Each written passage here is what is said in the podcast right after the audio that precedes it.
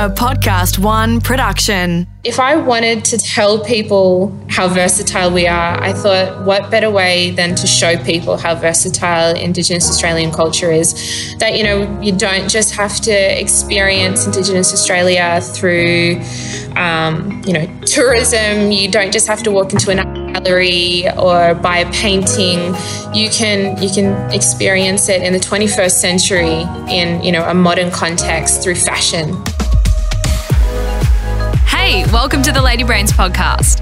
We're your hosts, Caitlin Judd and Anna McKenzie, co founders of Lady Brains, a digital and IRL club for female founders and founders to be. We're chasing down the most successful female entrepreneurs from around the globe, not only to hear their life story, but to extract their knowledge and world class insights. If you're curious and ambitious, then Lady Brain, you are in the right place. Get ready for some hard hitting truths, a dose of inspo, and learnings you can apply right away.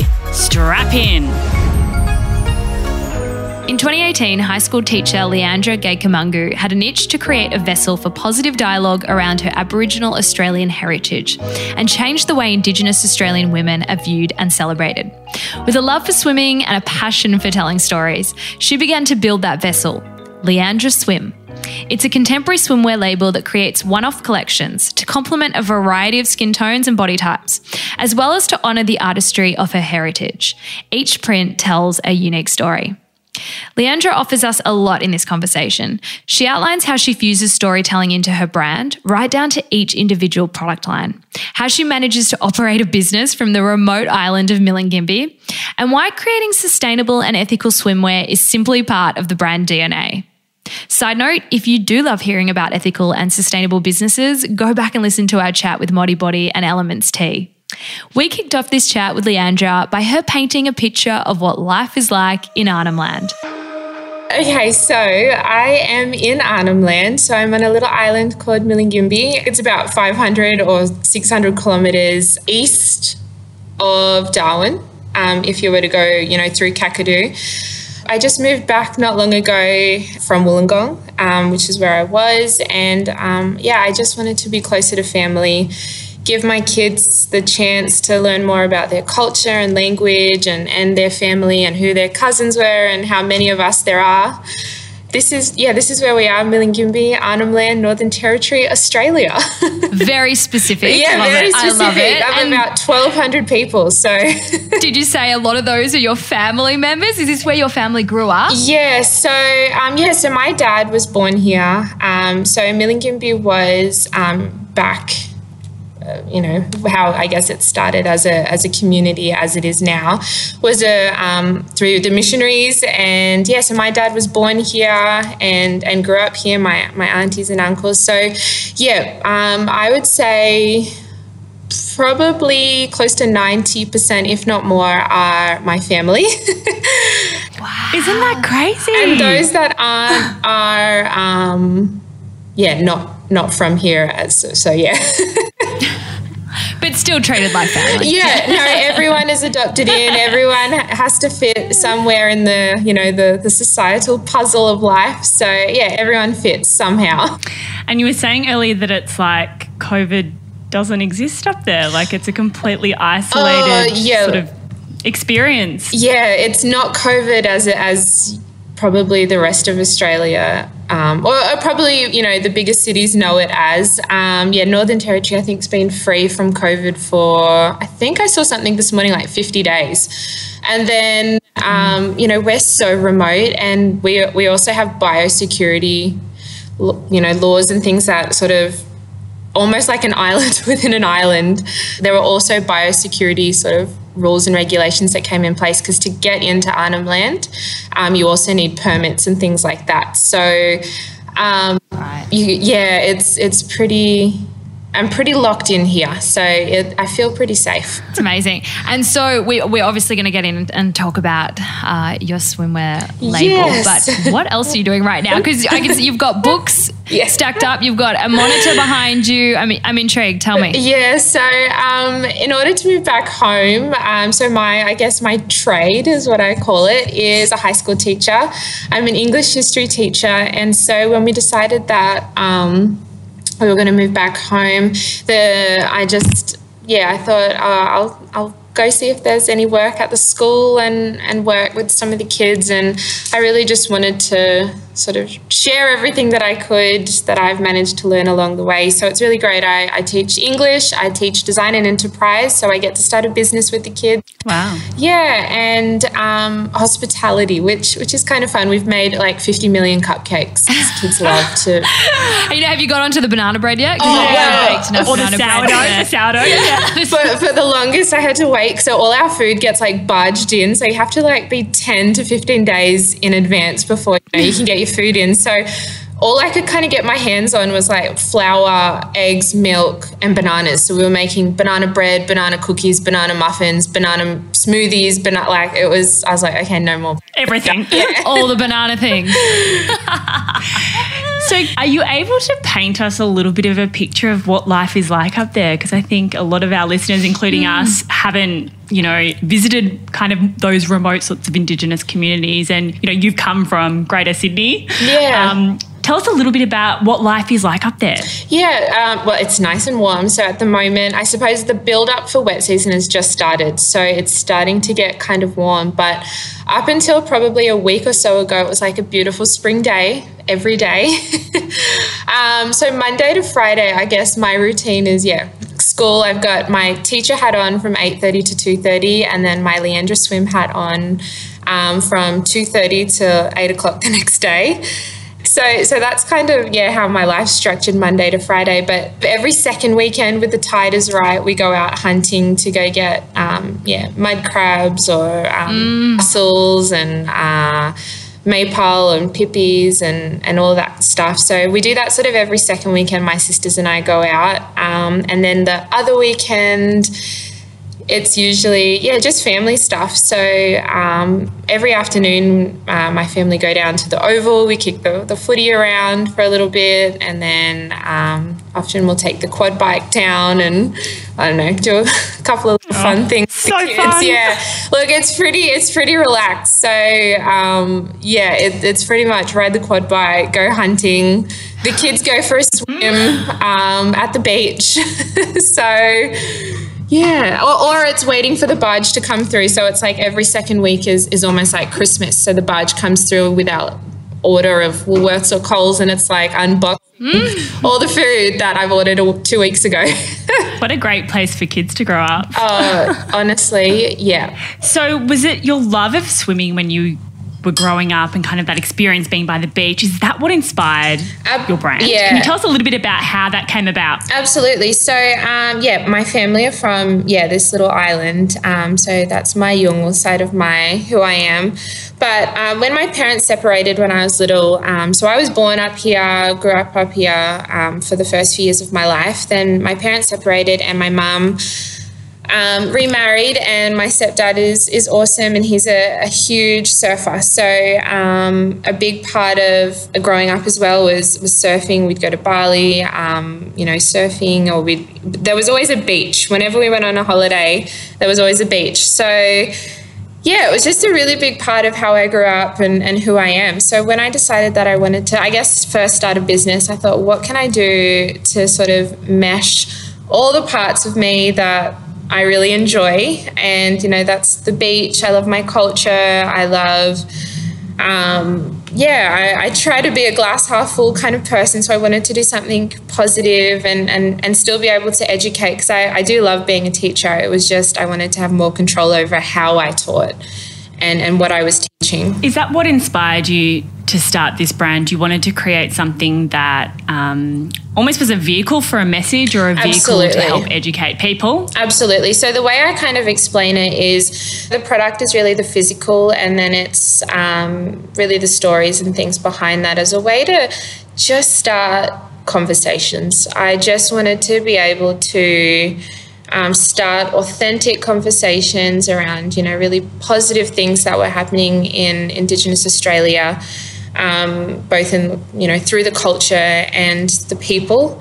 And yeah, I mean, storytelling, I think no matter what culture you look at, it's a way that people can really connect quickly and easily um, and authentically. So I wanted to, you know, I could have started a swimwear label, but for me, it just didn't make any sense unless I put some more depth uh, behind it. And what is the message mm. that you're trying to share? Like, what's the dialogue you're trying to create? And what change are you trying to kind of create with, with your brand and that storytelling? Yeah, I guess it comes from a more personal place. Um, when I was growing up, I really only had a few Indigenous or Aboriginal and Torres Strait Islander women that I even knew um, that were, you know, out there and in what you would, you know, say the mainstream. So, uh, so many people would be like, "Oh, you look like Cathy Freeman," and and I would play a lot of sport growing up. So that was always a really big um, connection, and, and people would say that. And I just, so for me, that's really the only person. And then, you know, there was Christine Anu.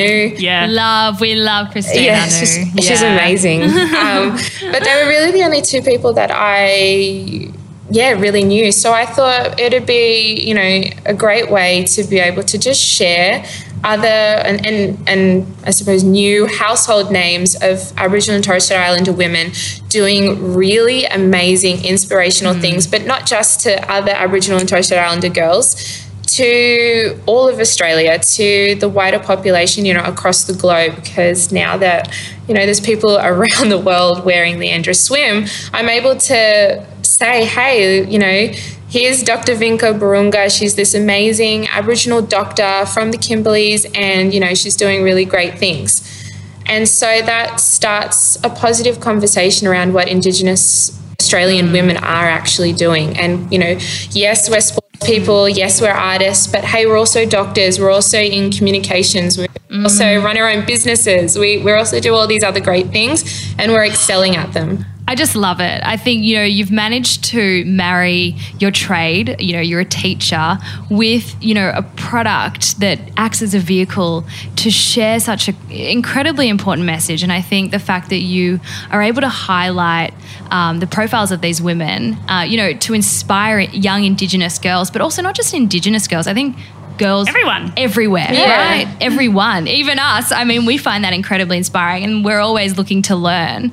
You know i know that you name the swimwear after um, these women. How else do you tell the story? Like what are the touch points? Yeah so um, I suppose, well, I suppose to strip it back a little bit, I got to the point where I'd created the swimwear. I knew I wanted to do, you know, the signature prints being um, representative of Indigenous Australia. Um, but I was like, okay, what am I going to name the swimwear? And that's kind of how I, I landed on it. I thought it'd make sense to sort of continue that idea of sharing a story. And um, the prints, I, I wanted to be able to take the idea of Indigenous Australian artwork out of the galleries and onto swimwear. So if I wanted to tell people how versatile we are, I thought what better way than to show people how versatile Indigenous Australian culture is. That, you know, you don't just have to experience Indigenous Australia through, um, you know, tourism. You don't just have to walk into an gallery or buy a painting you can you can experience it in the 21st century in you know a modern context through fashion. Oh 100% and i think there are a lot of brands that are really starting to explore this yeah you know explore across yeah. you know we've seen kip and co with their bedding collaborations. Yeah. we've seen you know a lot of brands that are looking um, to indigenous culture for inspiration through the you know through through art. And i think that's just such such a so critical and such a beautiful thing to do. Yeah. Um, yeah. What was the response of, I guess, you know, the Indigenous community, mm. but also just broader community to kind of this, I mean, this brand and your message? Yeah, it was. Um, look, that first twelve months was quite hard. I think probably the first two years. Look, I'm, I'm only yeah, what nearly three years in, so it it's definitely been ups and downs. At first, I was tell us, yeah. tell us all of the ups and downs. At first, my family were like, "What are you doing? Um, when are you going back to your teaching uh, job?" Classic. Yeah, yeah, yeah, classic. Um, and it was really my partner that sort of was like, okay, you want to do it? Let's do it. Okay, how are you going to do it? Because I don't know. I just sort of come home with a random idea, and he's like, okay, well, how are you going to do it? And let's do it. So that was kind of how it started. Um, that first year, I learned a lot. I spent money on things that I shouldn't have. I said yes to things that I definitely shouldn't have. I yeah, I I learn a lot. but Like what? What did, what did you spend money on, and what did you say oh. yes to that you, in hindsight, you probably should not have? So We've all been there. Yeah, look, I got this email. I'm not going to name who it was, but I got this email, and I was like, "Oh, this is really cool. They know who I am." And not to re- like, you know, a little bit down the track, like a few thousand dollars later, I realized that I'd just been like, look, scammed isn't the right word, but that's how it felt by just kind of like marketing salespeople.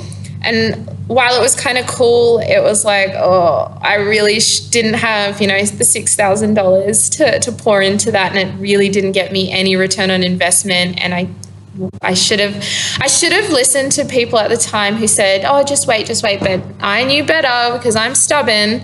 Um, but yeah, I learned, I learned that lesson. Um, so now it taught me to say no, and, and I definitely trust my, my instinct and my gut first and foremost. So if I'm not sure, I, I take that time to, to stop and listen and, and think. I, you know, I started at the market, so I would go to markets through Sydney, and I got a lot of a lot of feedback. You know, people are picking up the swimwear and oh, you know, like telling me what they think, as people do.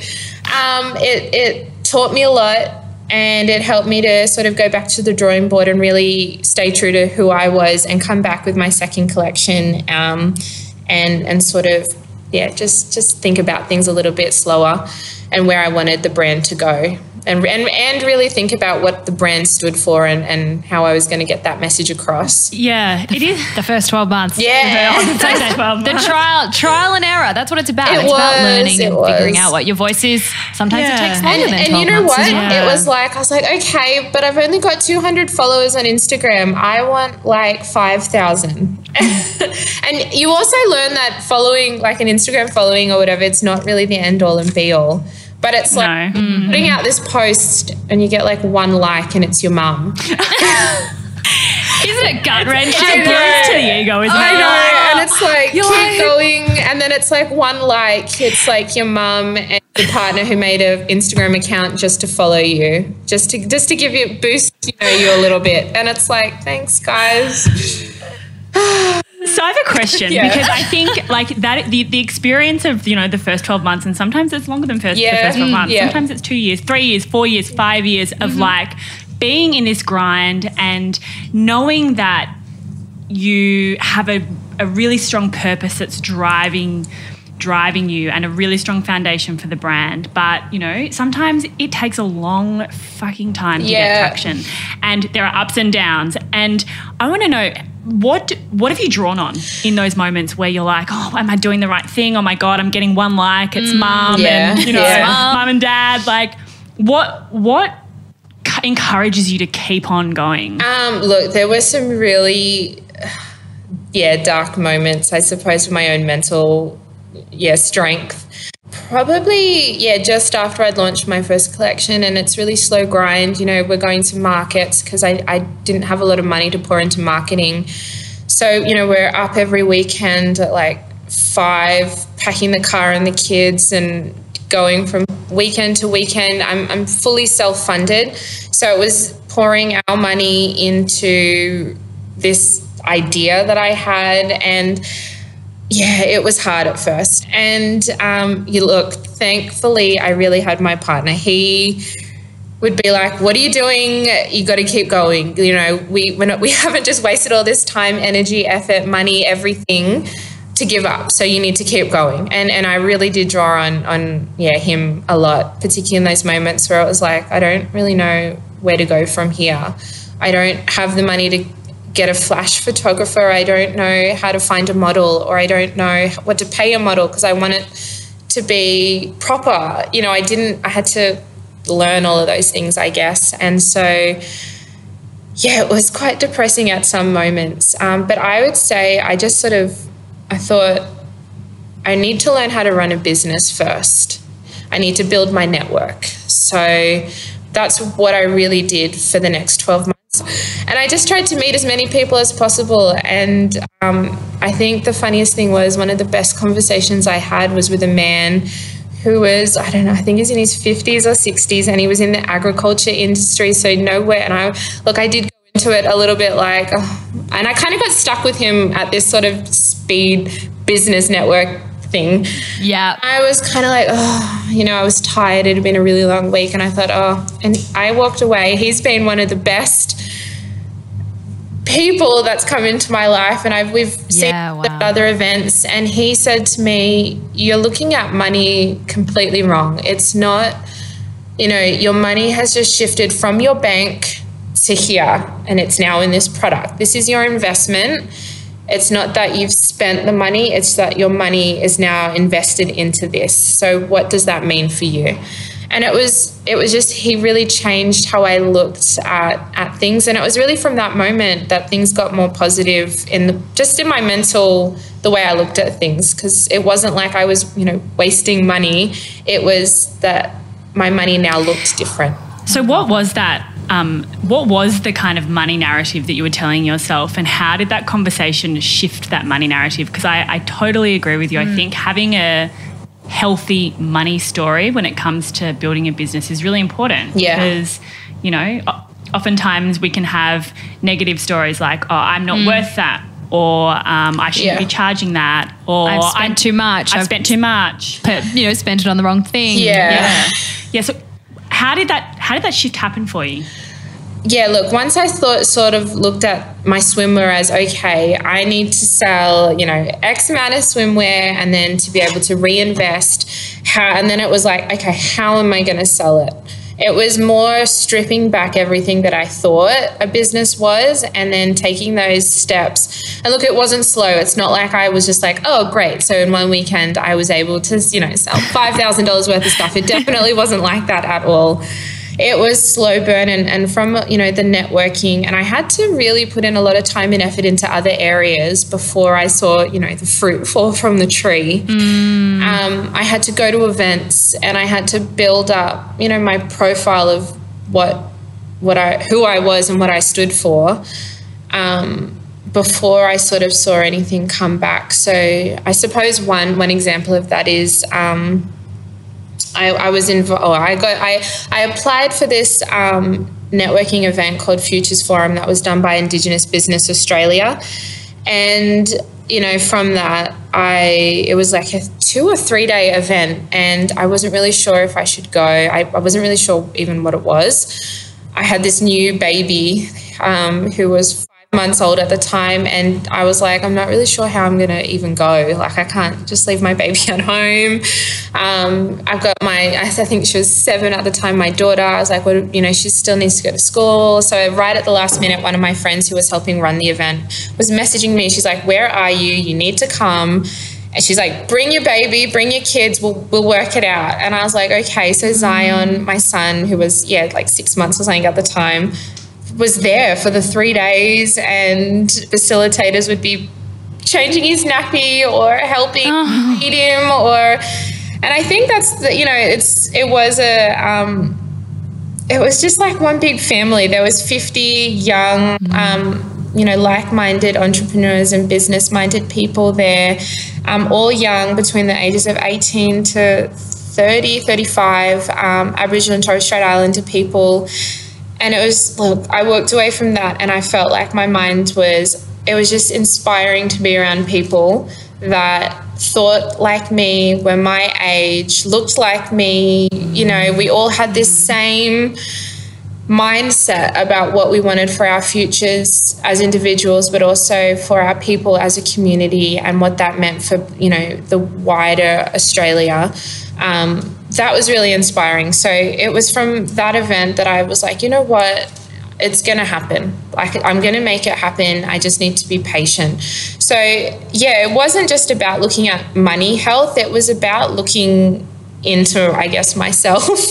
Not to get too too de- deep there but i guess yeah what what i really wanted and, and what i was willing to um, sacrifice. Yeah, and I think that's a huge part of building a business. It's a, it, you know, it's that sort of self reflection that you need to do to really uncover, you know, what success looks like, what kind of life you're trying to build, what kind of impact you want to have, what's your driver, what's your motivation, um, and it's almost like without that, you know, you can only get so far. Absolutely. Because, and I, I think it's really interesting when you say what success looks like. I um I got invited to go to Canada to the World Indigenous Business Forum last year, and we got to see um, Stedman, Oprah Winfrey's significant other. Yeah, yeah. God. Yeah. yeah, and he was amazing, and he really spoke about you know success, and it really made me think, okay, what does success look like? Because mm. the longest time I really struggled with that because I, I, success for me, it's not a figure in the my bank. Yeah, it's not money based. So I was like, well, what is success? And I think, you know, I've got, um, you know, a bucket list, and every time I tick something off, like that's that's a success for me. It's you know having an article in US Vogue, like that was so that's pretty cool. Successful. I know, and like I'm just like that's something that I just think is so cool and you know having just small successes along the way where I you know an influencer was wore my stuff and just randomly someone was like oh yeah I saw her wearing your swimmer. is that your swimmer? and I was like that's really cool someone that I don't even know saw my brand like that's that's a success and then it's these you know amazing women that are buying my product and then they learn about another layer of Indigenous Australia, like that's a success. Mm. If they're able to tell, you know, their friends and family about the, you know, the story of their swimwear, the print, the, the woman behind the swimwear, mm. that's a success. So I, yeah, it's, it, it looks different to everybody and it's definitely an individual journey.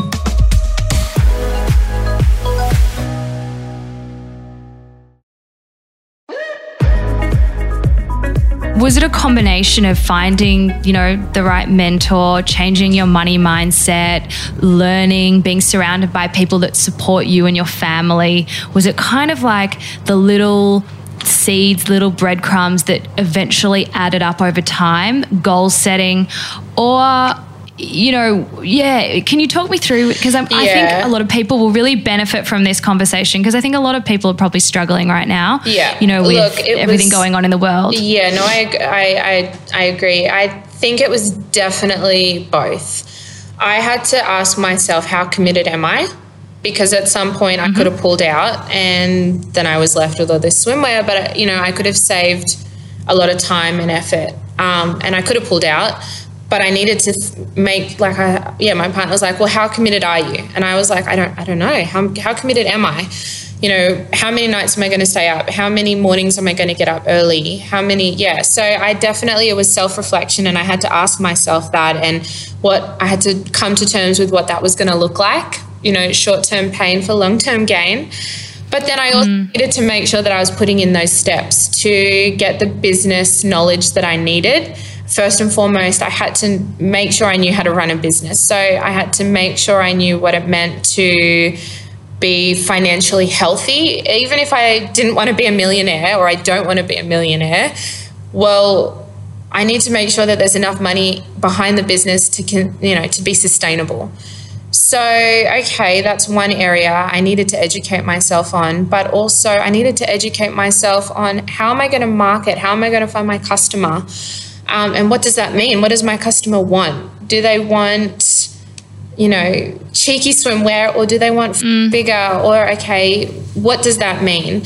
So I really had to go back to the drawing board and educate myself mm. on, on all of those things, you know, marketing, um, yeah, financial health, also growing my network. Um, um, I had to. I did a pitch. I, I pitched. Um, I pitched in Canada at the World Indigenous Business Forum, but I also did a pitch in Melbourne to other you know, just a room full of business um, people. I did an accelerator, business accelerator. So mm-hmm. I really spent 12 months making sure I knew what a business was. Um, because the creative, you know, the creativity side and all of that, that was a completely separate part. And that was that was the fun part, you know.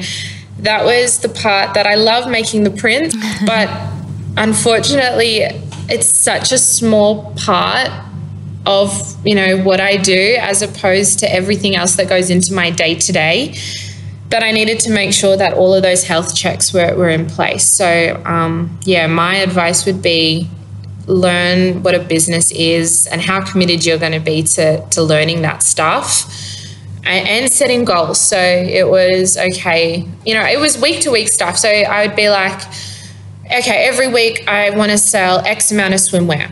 That will turn into, you know, roughly this much money every week. Okay, if I fall short of that, why? What's going on? And it was constantly looking at data.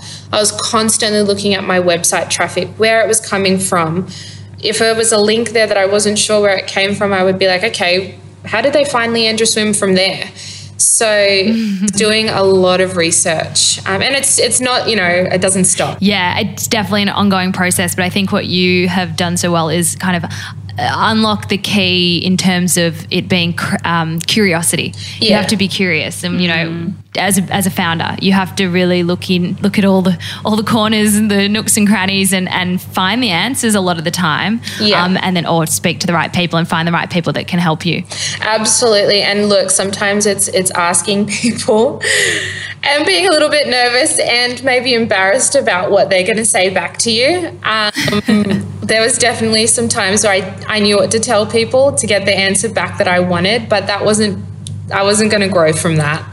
So I had to be honest with myself and with other people if I wanted to grow and if I wanted the business to grow and it wasn't going to be an answer maybe sometimes I liked and it was going to put me in, a, in an uncomfortable position sometimes. Um, and not just me, like I, it put me in an uncomfortable position, you know, my own self, but it meant my family. So I had to, we had to get help to look after the kids. It meant that mm. I'd have to take my youngest son with me to places and then, you know, fly a babysitter with me. And I'd be, you know, oh, come and meet me at 11.30 and I'll, I'll breastfeed and then you take him, can you take him for a nap? And then I've got to go back into a course or a workshop and then I'll see you at lunchtime or, you know, at, in the, like it just, it wasn't, it wasn't easy and it still isn't. So it, it, it puts you in an uncomfortable position, but yeah, how, how committed are you going to be to, to the, that short term pain?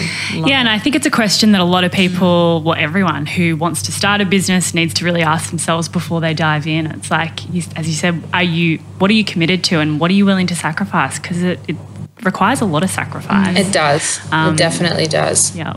no, like, we're, we're, we're, just sitting here after like having you know a week off. Um, like we we you know have the podcast and we run events. Mm. Well, we used to run events. Yeah. We run programs. We do a whole bunch of stuff, and we've just taken a week off and had some time to kind of reflect and stuff. And so we've been having these conversations about like what does success look like yeah. to us. Like yeah. we just went through an accelerator. You know, like it's we, it's, it's, it's an yeah. ongoing it's an ongoing evolution. Like, yeah, it's an ongoing personal journey. No, it like is. you, yeah. like there's business, and I and I think everything that you're saying, like I, you know, learning how to run a business. I mean, it's really interesting. There's a few kind of sparks there. You know, your product and the business are so different. So and they need to be treated separately, right? Yeah. But then it's such a personal it journey. Is. Like it you is. learn so much about yourself. Yeah. Like you can't run a business if you're not willing to hold the mirror up and face your shit. Yeah. Like really yeah and no yeah. for sure definitely and i think that's where you know i'm i've got to a point now where I was comfortable with where I look. I'm, I'm still learning every single day, but I was. I'm definitely more comfortable yeah. where I am now than I was 12 months ago, or even where I, you know when I mm. started. But then I had a few things happen this year. I suppose COVID being one of them on a on a business sense, but you know personally, mm. um, my dad passed away just before Christmas. Oh, I'm sorry. So sorry. No, that's okay. Thank you. Um, but it really made me want to evaluate my life on a personal level.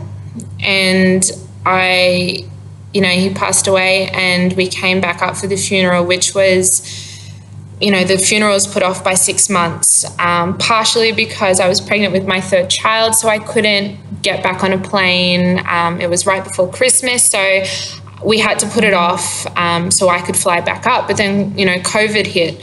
So I was like, I don't know what this is going to look like for us to travel. It kept, you know, we pushed it back, pushed it back. And then eventually I was like, look, let's just do the funeral.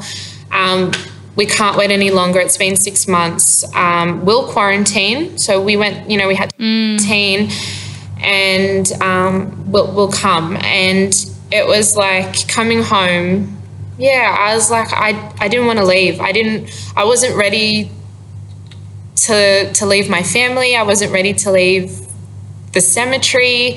So we really just reevaluated our lives. Um, yeah, our family life, and and we were like, well, what do we want for the kids? And is it possible to still have everything, you know, have have our cake and eat it too? And look, it's not easy. It's hard. You know, there's I've had two days where Telstra wasn't working at all. No signal, no internet, no Wi-Fi. So I couldn't access the world. Wow. and and that makes it it does make it hard. I'm you know, I'm running an e-commerce store. So absolutely yeah, and I was gonna yeah, and I was gonna ask you like I'd love to understand the challenges um, of running a business there, which would be very different to running a business in outer Sydney. Yeah.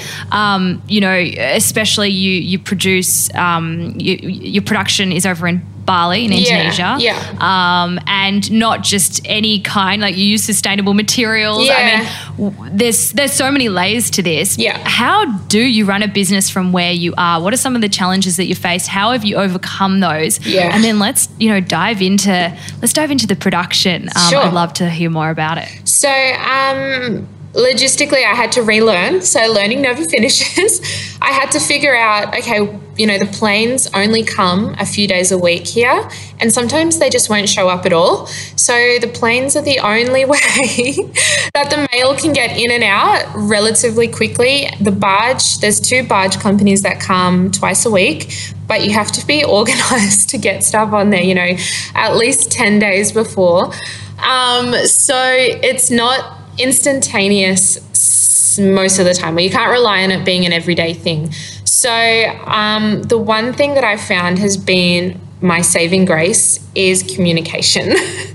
as long as I've kept those lines of communication open to you know the people that are buying from me and you know to my following hey sorry i've been offline for three or four days i didn't have access to wi-fi or you know sorry that this has happened um, it's something out of my control but i feel like if i keep those lines of communication open it, it's totally fine. People are understanding you know people don't you know they're buying something online they know it's not going to come tomorrow for the most part um, unless you know Sydney same day delivery No same day delivery. that's it. no, no, not gonna happen. Not gonna happen. gonna- here. but it's not gonna you're right, it's- happen. yeah, Yeah. yeah. It's setting those expectations, you know, because I think if that's something you promise, then obviously that, that's what they'll want. exactly Um, can you tell us why you have created a sustainable product Yeah. on top of, you know, obviously the messaging and, and all the other wonderful things that you're doing? Why was that important to you? And what's the the process been like? Yeah, um, that is a process that's always evolving. I, I'm never ever, like I, I, I never want to say that's it. I'm 100% eco-friendly or that's it. I'm done. We've got you know our fabrics are good, our packaging is good, because it's there's always new technologies coming in. There's always um, you know ways to do better and be better. So, in terms of what that looks like, it's constant research. I'm, I'm constantly researching different fabrics, different packaging, different different ways to yeah offer a sustainable product in yeah its entirety as as I can. Um, but what that looks like is organization. It's not you know my my fabric and the fact that I have prints on it um, means that it's going to take longer. Uh, my fabric comes from America um, and is made from um, re- regenerated plastic bottles. And so it's not something that you can just, you know, buy instantly online. I have to, you know, m- and also it's expensive. It's a little bit more expensive than if I just bought, you know, a block print color. Um, and then I went to Bali because they do, yeah, swimwear so well. Um, they are one of the best in the world to create swimwear. I'm, I'm a small label, so as much as I would love, and you know, a goal is to be Australian made as well. Um, you know, it's something that I'm always evolving in, and I and I am always researching different Australian um, manufacturers. But, yeah, I'm, I'm only new and I'm learning and I'm trying to grow, so I need it to be a sustainable growth. But in terms of working with a Bali manufacturer, um, it can be challenging. Language wires cross and communication gets a little bit misconstrued. that was a great, great that happened not just very recently. It was it was actually my fault. Um, I read something wrong and then I realized, oops. And yeah, so that happens. But yeah, well, I mean, what can you do? It's not the end of the part and parcel of it, isn't it? Exactly. Yeah. but finding my manufacturer, it look, it took time. Um, I changed manufacturers from first collection to second collection.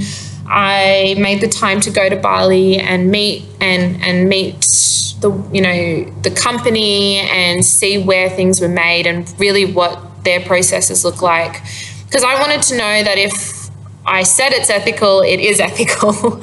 if it if I say it's sustainable, then it then that's what it is. So I, I went over. Yeah. I had some meetings. I had a few meetings lined up because there's not just one company. There's quite a few manufacturing companies over there. Um, and in the end, I went with my gut because it hasn't proved me wrong yet. Always go with Always your gut. What does that gut, gut feelings? Yeah, what does it feel like? What did it feel like with the manufacturing? Um, what was what kind of um, got you across the line? Look, there were there was one manufacturer that was just making it really difficult to come visit and and I was like, I don't, and like I and I'd been well in advance. I was like, I know I'm going to be there this week um, can I please come and see you? And I actually nearly chose this other company, and they were just making it really hard. I mean, this is an obvious one, I guess, but and I was like, you know what? It shouldn't be this hard. Like, I just want 20 minutes of your time, you know, minimum, or you know, it doesn't have to be a lot. And, and in the end, I was like, you know what? Even though you've got the fabric, even though you've got this and this and this, for some reason, there's just something there that I don't don't like so I'm not going with you. And, and that was it. Um, and then yeah, the other manufacturer, it was just the feeling, you know, what does what do the people feel like? What's the vibe of the workplace? What what is the feeling? So warm, fuzzy, I don't know, friendly, open communication. Yeah. warm and fuzzy. Yeah. Open, so good, right? Yeah. I mean, it's the exchange at the end of the day of eh, whether it's money, energy. Yeah. Um, you've got to be open and you have to have that kind of that just that belief and that trust. Um, that was we've heard that a few times. if, it's not a, if it's not a hell yeah, then it's a it, no thing. Exactly, yeah. and and that is so true. Trust. I wanted to make sure I could hundred percent trust, and and yeah, it was definitely trust was a big part of what got me over the line working, you know, finding my manufacturer, finding the piece yeah. fit. Yeah, tell us why it's important for for your brand yeah. Um, to be sustainable and ethical. Yeah, um, look, ethical is because if I'm going to represent my culture and go so hard for Aboriginal Australia and Indigenous Australia, I don't want it to be on the back of somebody else's culture. You know, for so long there's been murky waters with how Indigenous artists or Indigenous people have been treated and, and you know, unfair pay inequality and things like that. So I don't want to advocate for that stuff and then do that to somebody else that that's not where I want to be and that's not who I am. So, you know, ethics are a really big part of of my brand. And then you know the sustainability part you know my my little island a big part of what the rangers do here is the tides come across from um, indonesia and unfortunately bring a lot of rubbish um, across on the water. Mm. just just from ocean pollution. And you know, it's just, it's so unhealthy. It's unhealthy for, you know, the water system. It's unhealthy, you know, we're eating the fish and, and stuff. It's unhealthy for us. It's not going to do anything good for the, the planet. Um, every Saturday when I was growing up, my stepdad would do. Um, basically, I grew up in like this little cul-de-sac, and so every weekend at the end of the cul-de-sac, you'd go in and like clean up all the rubbish out of the, the creek and the, and the bush and, and yeah. it was a big part and then we'd have mm. a, a, barbecue in the cul-de-sac um, so it was just a big part of yeah who I was as well growing up and what I saw around me and and it's a big part of you know our culture is looking after the land, yeah. looking after the environment. Yeah. So yep. um, it's it's just another layer of, of, of who I am, and then what I've projected into Liandra Swim. So good. What would you say us, we listeners, us, all of us as consumers can do to help the environment. I mean, as you, as you said, Yeah. you're seeing the pollution. I think sometimes it's like out of sight, out of mind Yeah, yeah. for a lot of people. So a lot of, especially city dwellers, you know, um, or you kind of just become accustomed to seeing it. What can we do? I- what do we need to be aware of? a, you know, a lot of small actions, if a lot of us are doing the smaller things, then that starts to, you know, grow into bigger things. So it's, you know, keep cups. It's the little things, I guess, that you don't even think about. It's, you know, plastic straws. It's all stuff that is in your face. It's researching, you know, about microplastics. What, what are microplastics and, and what where are your clothes coming from? What are they made from? Um, understanding what fast fashion is, understanding what fast fashion means for the environment, but also for the people behind who are making your clothes. Where are your clothes made? Um, it's it's just having yeah, just taking the time to do a little bit of research. You know, it's your sunscreen. We're we're a country that is in the sun all the time, in the water where what is your sunscreen doing to the waterways? What's it doing to the environment? What's it doing to the reefs? Have a look turn around just just do a little bit of research do your due diligence. As you know a human being i'm not saying to go vegan or i'm not saying to change life but you can ma- you know those small steps are manageable. It's you know not going to all happen in one day. What's your vision for the business? Where do you want to take it? Okay, so when COVID is finally over, and that is really annoying, when COVID is over, I'm putting my little wheels into motion again towards working towards my Miami Swim Week goal. That's where I really want to be able to take Liandra. Yes. Oh my God. I used to live in Miami. Oh, I, I would love to go used to Miami. One day you will. Oh, an Swim Week is Yeah. so much fun. The energy I- is just like electric. That so that's where when you when I'm at Miami Swim Week, that will be a huge tick off the bucket list. So that's definitely what I'm working towards. Big goal to yeah, that's that's absolutely it. Um, Put it out in the universe. Oh, that's out Oh, there. That is out I speak there. about it all the time. I'm a big believer in speaking things into existence. yeah. So, um, Here for it. so, yeah. so Miami Swim Week is one. I um, I just I'm really working towards just growing our brand awareness and um, also tapping into more of you know the international market. I'd love to to show the rest of the world you know what what we're doing here in Australia and and share Liandra Swim with with the rest of the world. So that's absolutely a goal. Um, you know, just being on the cover of US Vogue now. You know, feature article tick.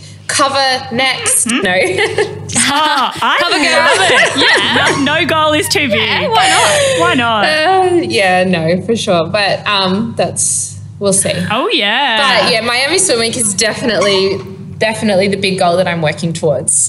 Give us a shout out to a person, a woman, a man um, that has helped you on your journey. yeah. Um. Okay. So two people probably really that are instrumental. One is my mom.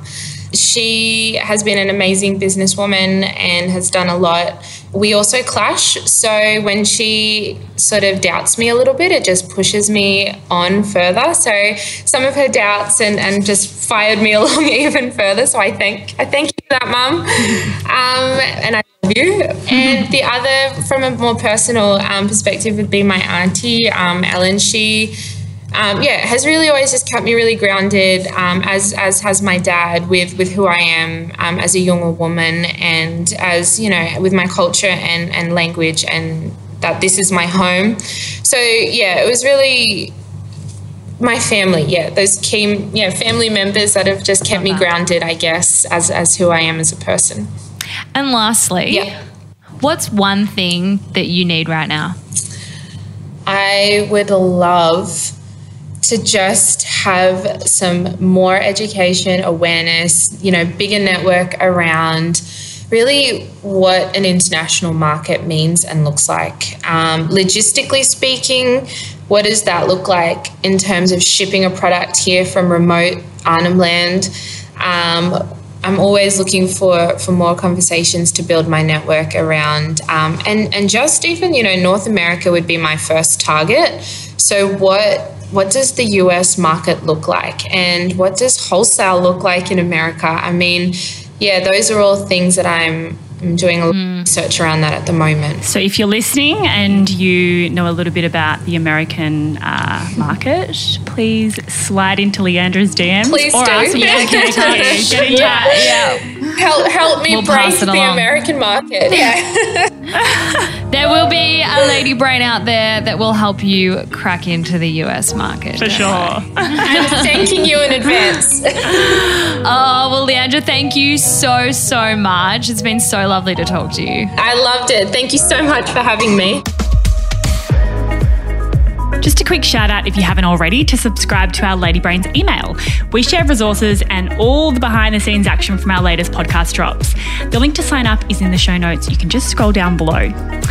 That was definitely a thought provoking conversation for us. A couple of key takeaways. So, traditionally, stories from Indigenous cultures are passed down verbally and through their art, but we love that Liandra has found a way to share these really important stories and reach a far broader audience than she otherwise would have through fashion.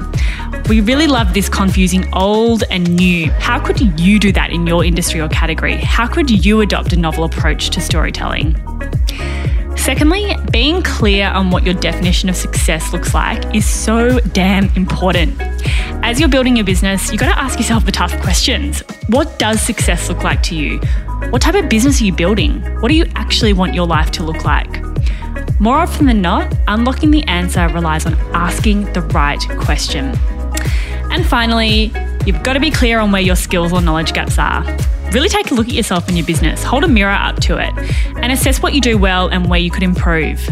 Figure out what you don't know, and then proactively go out and find someone who can help. Remember, you are not expected to know all the answers. No one knows all the answers, and there are so many people out there who can help. Our Facebook group, the Lady Brains Clubhouse, is a really good place to start. Thanks for listening, Lady Brain. If you loved this episode, please leave us a cheeky little review. We read and cherish every single one. Go on, do it. Ladyland is a Podcast One Australia production. The producer is Brooke Carrigan, audio production by Matt Nikolic. For more great podcasts, head to podcastoneaustralia.com.au or download the Podcast One Australia app.